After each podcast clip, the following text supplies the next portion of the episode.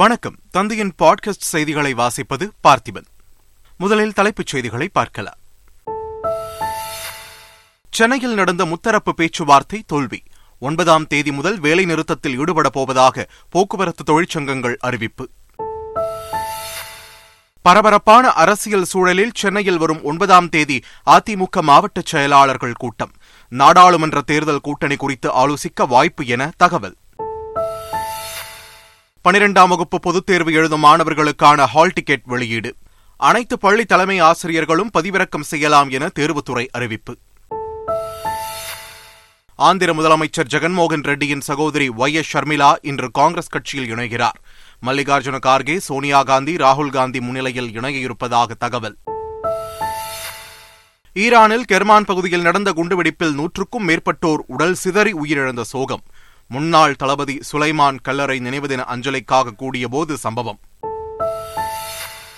கிரிக்கெட்டில் stumping review செய்யப்படும் போது பேட்டர் கேட்ச் ஆனாரா என சோதிக்கப்படுவதற்கு முற்றுப்புள்ளி. விதிகளை மாற்றி அமைத்து ICC அறிவிப்பு. இனி செய்திகளை விரிவாக பார்க்கலாம். போக்குவரத்து தொழிற்சங்கங்களுடன் நடத்தப்பட்ட முத்தரப்பு பேச்சுவார்த்தை தோல்வியில் முடிந்தது. சென்னை தேனாம்பேட்டையில் தொழிலாளர் நலத்துறை துணை ஆணையர் ரமேஷ் தலைமையில் நடைபெற்ற பேச்சுவார்த்தையில் பொங்கல் பண்டிகைக்கு முன் ஓய்வு பெற்ற தொழிலாளர்களுக்கு அகவிலைப்படி அறிவிக்க வேண்டும் என CITU உட்பட பல்வேறு தொழிற்சங்கங்கள் கோரிக்கை விடுத்தன. ஆனால் அரசு தரப்பில் உத்தரவாதம் அளிக்கப்படாததால் வருகிற 9ஆம் தேதி முதல் காலவரையற்ற வேலைநிறுத்தத்தில் ஈடுபடப் போவதாக போக்குவரத்து தொழிற்சங்கங்கள் அறிவித்தன. அதிமுக பொதுச் செயலாளர் எடப்பாடி பழனிசாமி தலைமையிலான அதிமுக மாவட்ட செயலாளர்கள் கூட்டம் வரும் 9ஆம் தேதி நடைபெறவுள்ளது. சென்னை ராயப்பேட்டையில் உள்ள அதிமுக தலைமை அலுவலகத்தில் காலை 10:30 மணிக்கு இந்த கூட்டம் நடைபெறும் என்று அறிவிக்கப்பட்டுள்ளது. அதிமுக பொதுக்குழு கூட்டத்திற்கு எதிராக உறுப்பினர் சண்முகம் தாக்கல் செய்த மனுவை உயர்நீதிமன்றம் தள்ளுபடி செய்த நிலையில் இந்த கூட்டம் முக்கியத்துவம் வாய்ந்ததாக கருதப்படுகிறது. எடப்பாடி பழனிசாமியை தூக்கி எறிந்துவிட்டு ஜெயலலிதாதான் நிரந்தர பொதுச் செயலாளர் என தீர்மானம் நிறைவேற்றும் வரை தர்மயுத்தம் ஓயாது என்று முன்னாள் முதலமைச்சர் O. பன்னீர்செல்வம் தெரிவித்துள்ளார். பொன்னேரி அடுத்த பாடியநல்லூரில் அதிமுக தொண்டர்கள் மீட்புக் குழு சார்பில் திருவள்ளூர் மாவட்ட ஆலோசனைக் கூட்டம் நடைபெற்றது. இதில் பங்கேற்று பேசிய O. பன்னீர்செல்வம் கட்சி விவகாரங்கள் தொடர்பாக உச்சநீதிமன்றத்தில் இறுதி தீர்ப்பு விரைவில் வரவுள்ளதாக கூறினார். 47வது சென்னை புத்தக கண்காட்சியை அமைச்சர் உதயநிதி ஸ்டாலின் தொடங்கி வைத்தார். சென்னை நந்தனம் YMCA மைதானத்தில் தொடங்கிய இந்த புத்தக கண்காட்சி வரும் 21ஆம் தேதி வரை நடைபெறவுள்ளது. 900 அரங்குகள் அமைக்கப்பட்டு புத்தகங்கள் காட்சிப்படுத்தப்பட்டுள்ளன. இந்நிலையில் துவக்க நிகழ்ச்சியில் அமைச்சர்கள் உதயநிதி ஸ்டாலின், அன்பு மகேஷ், மா. சுப்பிரமணியன் உள்ளிட்டோர் கலந்து கொண்டனர். அப்போது அமைச்சர் உதயநிதி ஸ்டாலின் கலைஞர் பொற்கிழி விருதுகளை 6 பேருக்கும் பபாசி விருதுகளை 9 பேருக்கும் வழங்கினார். சென்னை எண்ணூரில் கொரமண்டல் தொழிற்சாலைக்கு எதிராக போராடி வரும் மக்களுக்கு ஆதரவாக வரும் 9ஆம் தேதி விடுதலை சிறுத்தைகள் கட்சி ஆர்ப்பாட்டம் நடத்தும் என்று அக்கட்சியின் தலைவர் திருமாவளவன் கூறியுள்ளார். இந்த உர தொழிற்சாலையை மூட வேண்டும் என்று விடுதலை சிறுத்தைகள் வலியுறுத்துகிறது. வருகிற 9ஆம் தேதி எண்ணூரிலே விடுதலை சிறுத்தைகள் கட்சியின் சார்பில் இதே கோரிக்கையை வலியுறுத்தி ஆர்ப்பாட்டம் நடைபெறும். இந்த பிரச்சினை குறித்து மாண்புமிகு முதல்வரின் கவனத்திற்கு விடுதலை சிறுத்தைகள் கட்சியின் சார்பிலே கொண்டு செல்வோம். பால் மற்றும் பால் பொருட்கள், பிஸ்கட், மருந்து பொருட்களை பிளாஸ்டிக் கவர்களில் அடைத்து விற்க தடையில்லை என்று சென்னை உயர்நீதிமன்றம் உத்தரவிட்டுள்ளது. ஒருமுறை பயன்படுத்தக்கூடிய பிளாஸ்டிக் பொருட்களுக்கு விதிக்கப்பட்ட தடை உத்தரவை மறு ஆய்வு செய்யக்கோரி தமிழ்நாடு, புதுச்சேரி பிளாஸ்டிக் உற்பத்தியாளர்கள் சங்கம் சார்பில் சென்னை உயர்நீதிமன்றத்தில் வழக்கு தொடரப்பட்டது. பிளாஸ்டிக் தடை தொடர்பாக 2020ஆம் ஆண்டு பிறப்பிக்கப்பட்ட அரசாணையை முழுமையாக அமல்படுத்த சாத்தியமில்லாததால் உத்தரவை மாற்றியமைக்க திட்டமிட்டுள்ளதாக அரசு தரப்பில் தெரிவிக்கப்பட்டது. இந்த வழக்கை விசாரித்த உயர்நீதிமன்றம் அன்றாடம் பயன்படுத்தும் உணவுப் பொருட்களை பிளாஸ்டிக் கவர்களில் பேக்கிங் செய்து விற்பனை செய்வதற்கு வழங்கப்பட்ட விதிவிலக்கை திரும்பப் பெறும் அரசாணைக்கு தடை விதித்து உத்தரவிட்டனர்.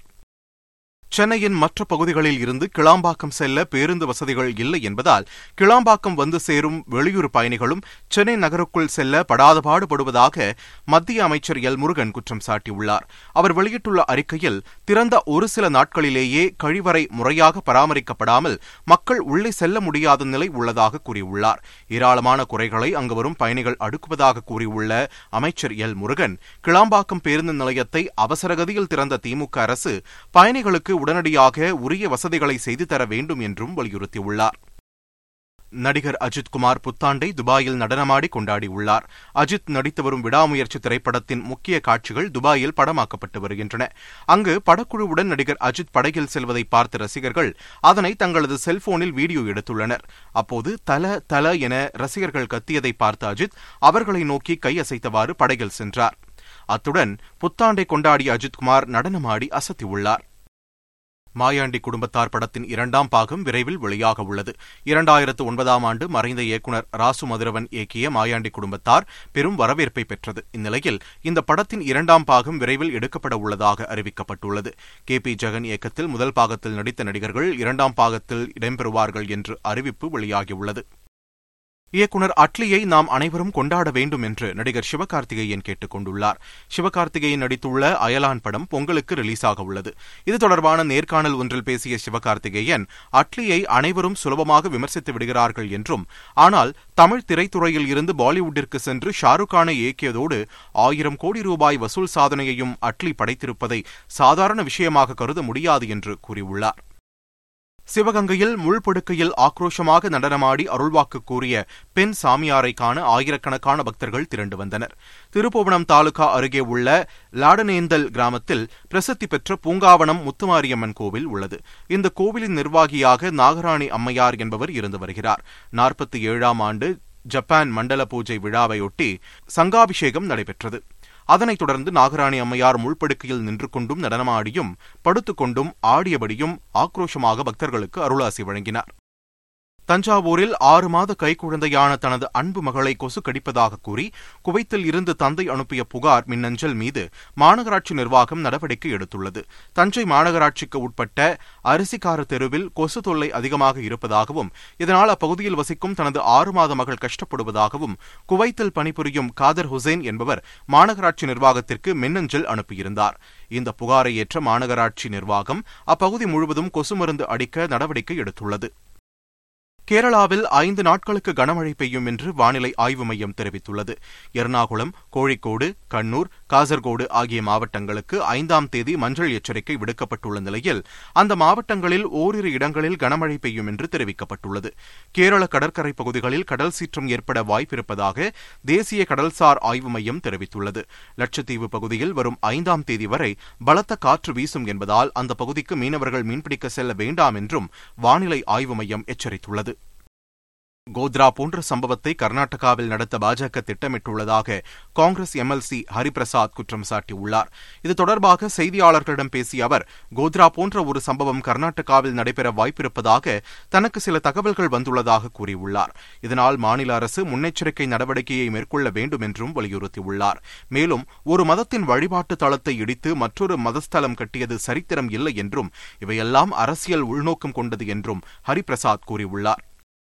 மக்களவைத் தேர்தல் மற்றும் பாரத் நியாய யாத்திரை ஆகியவற்றுக்கான ஏற்பாடுகள் குறித்து காங்கிரஸ் கட்சியின் ஆலோசனைக் கூட்டம் டெல்லியில் இன்று நடைபெறவுள்ளது. காங்கிரஸ் தலைமை அலுவலகத்தில் காங்கிரஸ் தலைவர் மல்லிகார்ஜுன கார்கே தலைமையில் கூட்டம் நடைபெறுகிறது. ராகுல் காந்தி வரும் 14ஆம் தேதி மணிப்பூரில் இருந்து தொடங்கும் பாரத் நியாய யாத்திரை குறித்தும், நாடாளுமன்ற தேர்தலுக்காக மாநில வாரியான கூட்டணி மற்றும் தொகுதி பங்கீடு குறித்தும் விவாதிக்கப்பட உள்ளது. சபரிமலையில் மோசமான நிர்வாகத்தால் பக்தர்கள் அவதியடைந்திருப்பது மாநில அரசின் இயலாமைக்கு சாட்சி என்று பிரதமர் நரேந்திர மோடி தெரிவித்துள்ளார். திரிசூரில் நடைபெற்ற பாஜக மகளிர் அணி மாநாட்டில் பேசிய அவர், சுதந்திரத்திற்கு பிறகு பெண்கள் சக்தியை இடதுசாரிகள் மற்றும் காங்கிரஸ் கூட்டணி அரசு பலவீனமாக கருதியதாக தெரிவித்தார். அதனால்தான் மகளிர் இடஒதுக்கீடு வழங்குவதற்கு நாடாளுமன்றத்தில் தடை ஏற்படுத்தியதாக குற்றம் சாட்டினார். மத்திய அரசின் திட்டங்களை மறைக்க கேரளாவில் ஆளும் கட்சி முயற்சிப்பதாக குற்றம் சாட்டிய பிரதமர் நரேந்திர மோடி கோவில்களை கொள்ளையடிப்பதற்கான மையங்களாக மாற்றியுள்ளதாகவும் விமர்சித்துள்ளார். கர்நாடக முதலமைச்சர் சித்தராமையா கோவில் கருவறைக்குள் செல்ல மறுப்பு தெரிவித்துள்ள நிலையில் அவரை இந்து விரோதி என்று பாஜக குற்றம் சாட்டியுள்ளது. கர்நாடக மாநிலம் விஜயபுரா மாவட்டம் தாவேரி கிராமத்தில் உள்ள மாவாக்தேவி கோவில் நிகழ்ச்சியில் பங்கேற்க அம்மாநில முதலமைச்சர் சித்தராமையா சென்றார். அப்போது கோவில் கருவறைக்குள் வருமாறு சித்தராமையாவுக்கு அங்கிருந்தவர்கள் அழைப்பு விடுத்தனர். ஆனால் மறுப்பு தெரிவித்த சித்தராமையா வெளியே நின்று ஆரத்தி மற்றும் மாலையை ஏற்றுக்கொண்டு வழிபட்டார்.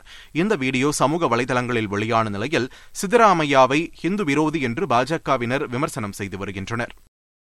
உண்மையை சொன்ன ரயில்வே அதிகாரிக்கு மத்திய அரசு தண்டனை வழங்கியுள்ளதாக காங்கிரஸ் கட்சி விமர்சித்துள்ளது. ரயில் நிலையங்களில் பிரதமர் மோடியின் செல்ஃபி பூத் அமைக்க தலா 6,25,000 ரூபாய் வரை செலவிடப்பட்டதாக தகவல் அறியும் உரிமை சட்டத்தில் தெரியவந்தது. இதனைத் தொடர்ந்து ரயில்வே மக்கள் தொடர்பு அதிகாரி சிவராஜ் மனஸ்புரே பணியிட மாற்றம் செய்யப்பட்ட நிலையில் ஆர்டிஐ கேள்விக்கு உரிய பதிலை அளித்த அதிகாரி மீது மோடி அரசு கடும் நடவடிக்கை எடுத்திருப்பதாக காங்கிரஸ் கட்சி கண்டனம் தெரிவித்துள்ளது. புதுச்சேரி அரசு மருத்துவமனையில் மருத்துவர்கள் இல்லாததால் பெண் உயிரிழந்ததாக கூறி அவரது உறவினர்கள் சாலை மறியல் போராட்டத்தில் ஈடுபட்டனர். வள்ளி என்ற பெண்ணை வயிற்றுவலி காரணமாக அவரது கணவர் வில்லியனூர் அரசு மருத்துவமனைக்கு அழைத்து வந்துள்ளார். அங்கு மருத்துவர்கள் இல்லாத நிலையில் மேல் சிகிச்சைக்காக அழைத்துச் செல்ல ஆம்புலன்ஸ் கேட்டுள்ளார். ஆம்புலன்ஸ் ஓட்டுநர் இல்லை என கூறி காலம் கடத்தியதால் வள்ளி உயிரிழந்ததாக கூறப்படுகிறது. இதனால் ஆத்திரமடைந்த அவரது உறவினர்கள் சாலை மறியல் போராட்டத்தில் ஈடுபட்ட நிலையில் போலீசார் இச்சம்பவம் குறித்து விசாரித்து வருகின்றனர். ஆந்திர முதலமைச்சர் ஜெகன்மோகன் ரெட்டியின் சகோதரி ஒய். எஸ். ஷர்மிளா இன்று காங்கிரஸ் கட்சியில் இணைய உள்ளதாக அறிவிக்கப்பட்டுள்ளது. தந்தை ராஜசேகர ரெட்டி மறைவுக்குப் பின் YSR காங்கிரஸ் கட்சியை தொடங்கிய ஜெகன்மோகன் ரெட்டி தமது குடும்பத்தினர் மற்றும் கட்சியினர் ஆதரவோடு முதலமைச்சரானார். அவரது தங்கை ஒய். எஸ். ஷர்மிளா தெலங்கானாவில் YSRDP கட்சியை தொடங்கி பல்வேறு அதிரடியான போராட்டங்களை நடத்தினார். இந்த நிலையில் அவர் காங்கிரஸில் இணைய உள்ளதாக அதிகாரப்பூர்வ அறிவிப்பு வெளியாகியுள்ளது. இன்று காலை 10:30 மணி அளவில் காங்கிரஸ் தலைவர் மல்லிகார்ஜுன கார்கே மற்றும் சோனியா ராகுல் முன்னிலையில் காங்கிரஸில் அவர் இணைய உள்ளார். ஈரானில் அடுத்தடுத்து 2 முறை நடந்த குண்டுவெடிப்பு சம்பவங்களில் 103 பேர் கொல்லப்பட்டனர். ஈரானின் முன்னாள் தளபதி சுலைமான் கடந்த 2020 ஆண்டு ஜனவரி 3 ஈராக்கின் பாக்தாத் நகரில் அமெரிக்க படையின் தாக்குதலில் கொல்லப்பட்டார். ஈரானின் கெர்மான் நகரில் உள்ள அவரது நினைவிடத்தில் 4ஆம் ஆண்டு நினைவு நாளை ஒட்டி ஆயிரக்கணக்கானோர் அஞ்சலி செலுத்த குவிந்தனர். அப்போது அடுத்தடுத்து 2 வெடிகுண்டுகள் வெடித்தன. இந்த தாக்குதலில் 103 பேர் வரை கொல்லப்பட்டனர். 200க்கும் மேற்பட்டோர் படுகாயமடைந்தனர். முதற்கட்ட விசாரணையில் சூட்கேஸ் வெடிகுண்டுகள் ரிமோட் மூலம் வெடிக்க வைத்தது தெரியவந்துள்ளது. இந்த தாக்குதலுக்கு இதுவரை எந்த அமைப்பும் பொறுப்பேற்கவில்லை. வடமாநிலங்களில் கடுமையான பனிமூட்டம் காணப்படும் சூழலில் ரயில்களின் சீரான இயக்கத்தை உறுதி செய்யும் பொருட்டு GPS அடிப்படையிலான மூடுபனி பாதுகாப்பு சாதனங்களை ரயில்வே நிர்வாகம் வழங்கியுள்ளது. இந்த சாதனம் பனிமூட்டமான சூழலில் ரயிலை எப்படி இயக்க வேண்டும் என்பதற்கான வழிகாட்டு தகவல்களை லோகோ பைலட்டிற்கு வழங்கும். மொத்தமாக 19,742 சாதனங்கள் வழங்கப்பட்டுள்ள நிலையில் இவை ரயில் சேவைகளின் பாதுகாப்பை மேம்படுத்தும் என்று கூறப்படுகிறது. தெற்காசியாவில் யானைகள் அதிகம் கொல்லப்படும் நாடாக இலங்கை மாறியுள்ளதாக சுற்றுச்சூழல் மற்றும் இயற்கை ஆய்வுகள் மையம் தெரிவித்துள்ளது. கடந்த 10 ஆண்டுகளில் 3,313 யானைகளும் கடந்த ஆண்டு மட்டும் 476 யானைகளும் இறந்துள்ளதாக தெரிவிக்கப்பட்டுள்ளது. இதில் மக்கள் புரிந்துணர்வோடு தலையிடாவிட்டால் வனங்கள் அழிந்து ஒட்டுமொத்த மனித இனத்திற்கும் அச்சுறுத்தலாக அமையும் என்றும் எச்சரிக்கை விடுக்கப்பட்டுள்ளது.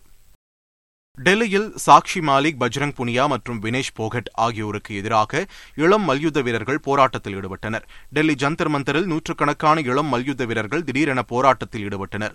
மல்யுத்த வாழ்க்கையில் ஒரு முக்கியமான ஆண்டை இழந்துவிட்டதாகவும் அதற்கு சாக்ஷி மாலிக், பஜ்ரங் புனியா மற்றும் வினேஷ் போகட் ஆகியோரே முக்கிய காரணம் என்றும் கூறி போராட்டத்தில் ஈடுபட்டனர். மேலும் இந்த 3 பேருக்கு எதிராக முழக்கங்களை எழுப்பிய அவர்கள் மூவரிடம் இருந்தும் காப்பாற்றுங்கள் என்ற பதாகையையும் ஏந்தியபடி போராட்டத்தில் ஈடுபட்டனர். கடந்த ஆண்டு இதே பகுதியில் கூட்டமைப்பின் முன்னாள் தலைவர் பிரிஜ்பூஷன் சிங் மீது பாலியல் குற்றச்சாட்டை முன்வைத்து மூவரும் போராட்டத்தில் ஈடுபட்டது குறிப்பிடத்தக்கது. இளம் மல்யுத்த வீரர்களுக்கான அடுத்த கட்ட செயல் திட்டம் குறித்து மல்யுத்த கூட்டமைப்பின் தற்காலிக அமைப்பு அறிக்கை வெளியிட்டுள்ளது. அதன்படி அடுத்த 6 வாரங்களில் 15 மற்றும் 20 வயதுக்குட்பட்டோருக்கான தேசிய சாம்பியன்ஷிப் போட்டிகளை நடத்த திட்டமிடப்பட்டுள்ளதாக தெரிவித்துள்ளது. குரோஷியாவின் ஜாக்ரப் ஓபன், கிர்கிஸ்தானில் ஆசிய ஒலிம்பிக் தகுதிச்சுற்று, துருக்கியில் உலக ஒலிம்பிக் தகுதிச்சுற்றுக்கான இளம் வீரர்களுக்கு தொடர்ந்து பயிற்சி அளித்து தயார் செய்ய உள்ளதாகவும் தெரிவிக்கப்பட்டுள்ளது. கிரிக்கெட்டில் ஸ்டம்பிங் ரிவ்யூ செய்யப்படும் போது பேட்டர் கேட்ச் என்ற முறையில் ஆட்டமிழந்தாரா என்று சோதிக்கப்படுவதற்கு ICC முற்றுப்புள்ளி வைத்துள்ளது.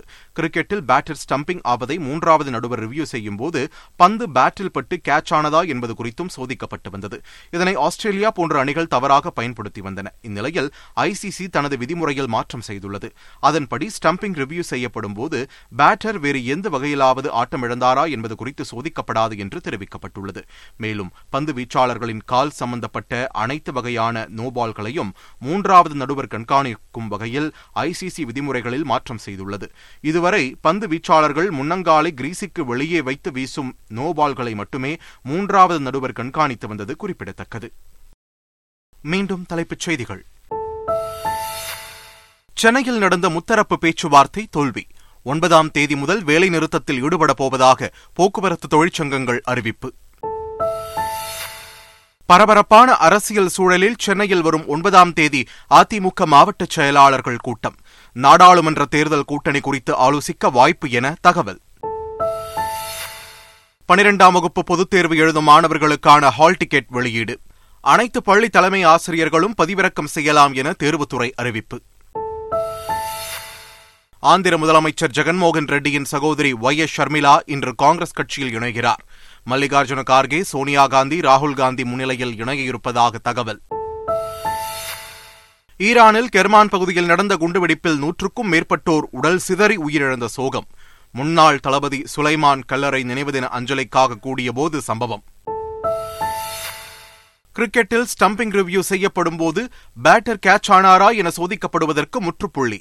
விதிகளை மாற்றி அமைத்து ICC அறிவிப்பு. இத்துடன் தந்தியின் பாட்காஸ்ட் செய்திகள் நிறைவு பெறுகின்றன. வணக்கம்.